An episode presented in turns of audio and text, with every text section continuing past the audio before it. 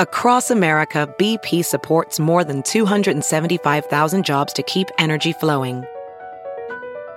Jobs like building grid scale solar energy in Ohio and producing gas with fewer operational emissions in Texas. It's and, not or. See what doing both means for energy nationwide at bp.com slash investing in America.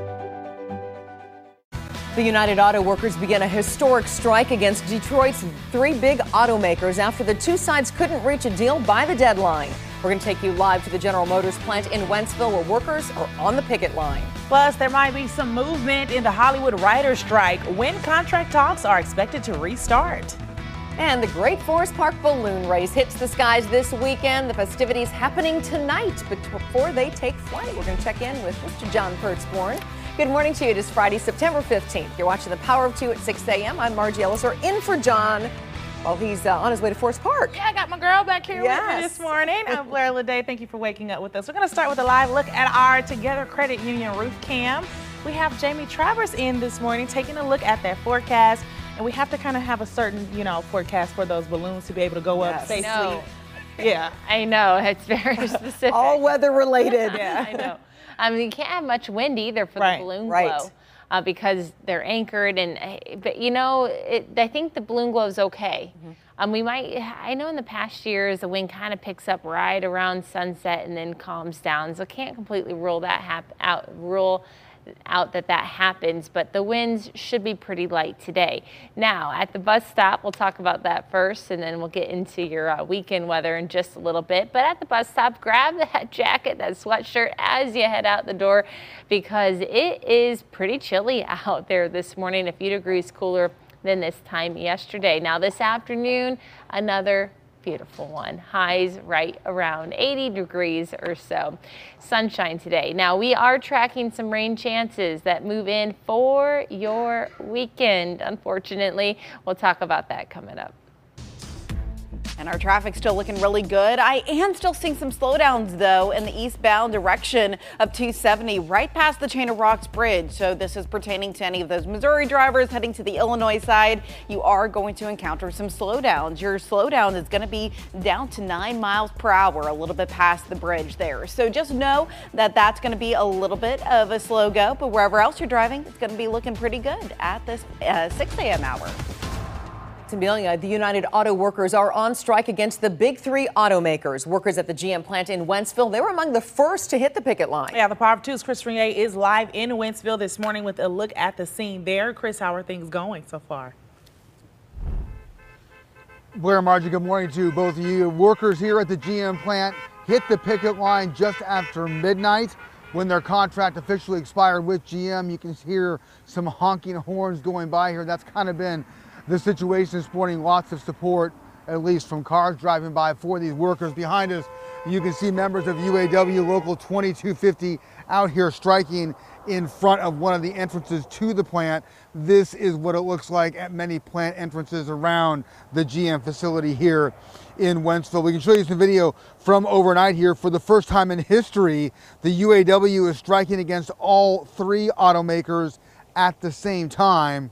The GM plant here is one of three facilities where United Auto Workers are walking the picket lines this morning. The other two are a Stellantis Jeep assembly plant in Ohio and a portion of a Ford plant out in Michigan. Instead of doing an all out nationwide strike, the UAW is doing what it calls stand up strikes.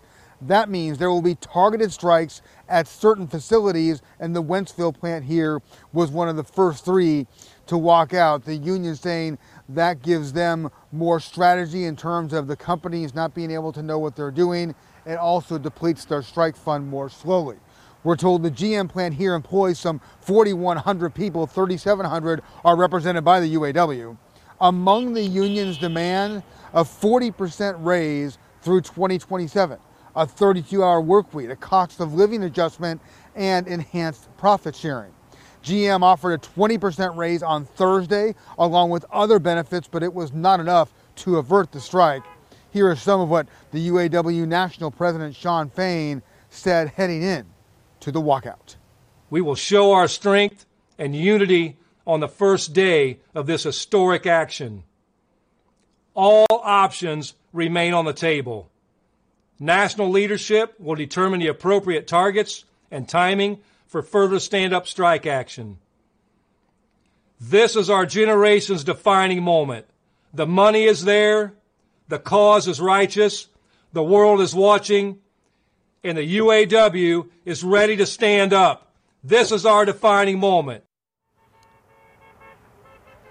The chair and CEO of General Motors, Mary Barra, issuing a statement and a video saying in part, we have been bargaining in good faith to deliver a better package with historic wage increases and manufacturing commitments, recognizing your contributions to our company, past, present, and future. GM saying they are disappointed with the actions of the UAW leadership. The last UAW strike against General Motors was in 2019. That lasted for some 40 days. We will see how long this action continues. For now, live in Wentzville, I'm Chris Regnier. Chris, thank you. Contract talks, meantime, that could end Hollywood's writer's strike. Those are set to resume next week.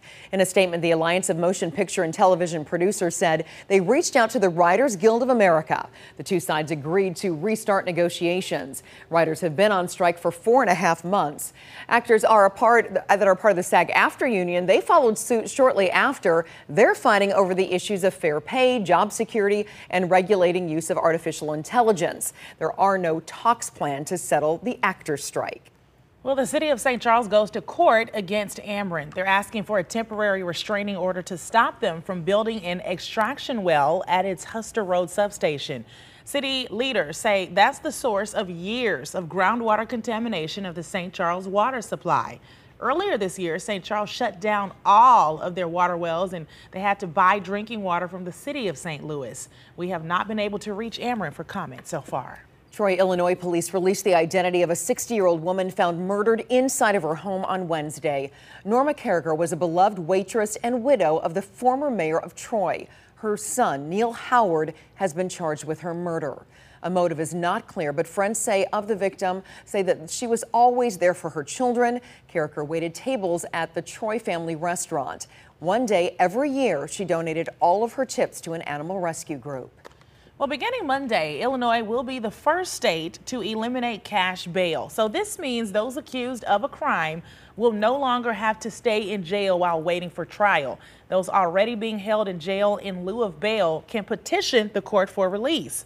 Those accused of violent crimes and sex offenses can be held with no bail if a state's attorney convinces a judge within 48 hours of arrest that the suspect is a flight risk or a danger to others.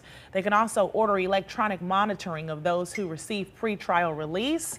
The Illinois state legislature bailed or banned rather cash bail last year and the Illinois Supreme Court upheld it in July and set this coming Monday as the effective date.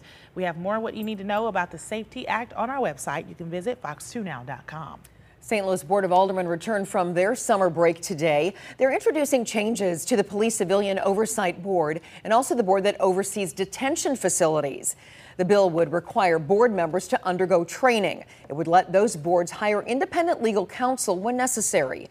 The board is also working on new laws to update penalties for some weapons related offenses. Today's meeting starts at 11 at City Hall. Affinia Healthcare receives $172,000 from the Fed as COVID cases start to climb once again. The money will be used to provide access to COVID testing, vaccinations, and treatment for the uninsured. As some areas are considering new mask mandates, Missouri Governor Mike Parson issued a statement and he says as long as he's governor, Missouri will not impose a mask mandate, vaccine requirements, or force businesses and churches to close because of COVID. The governor says personal responsibility is how we will continue to protect Missourians.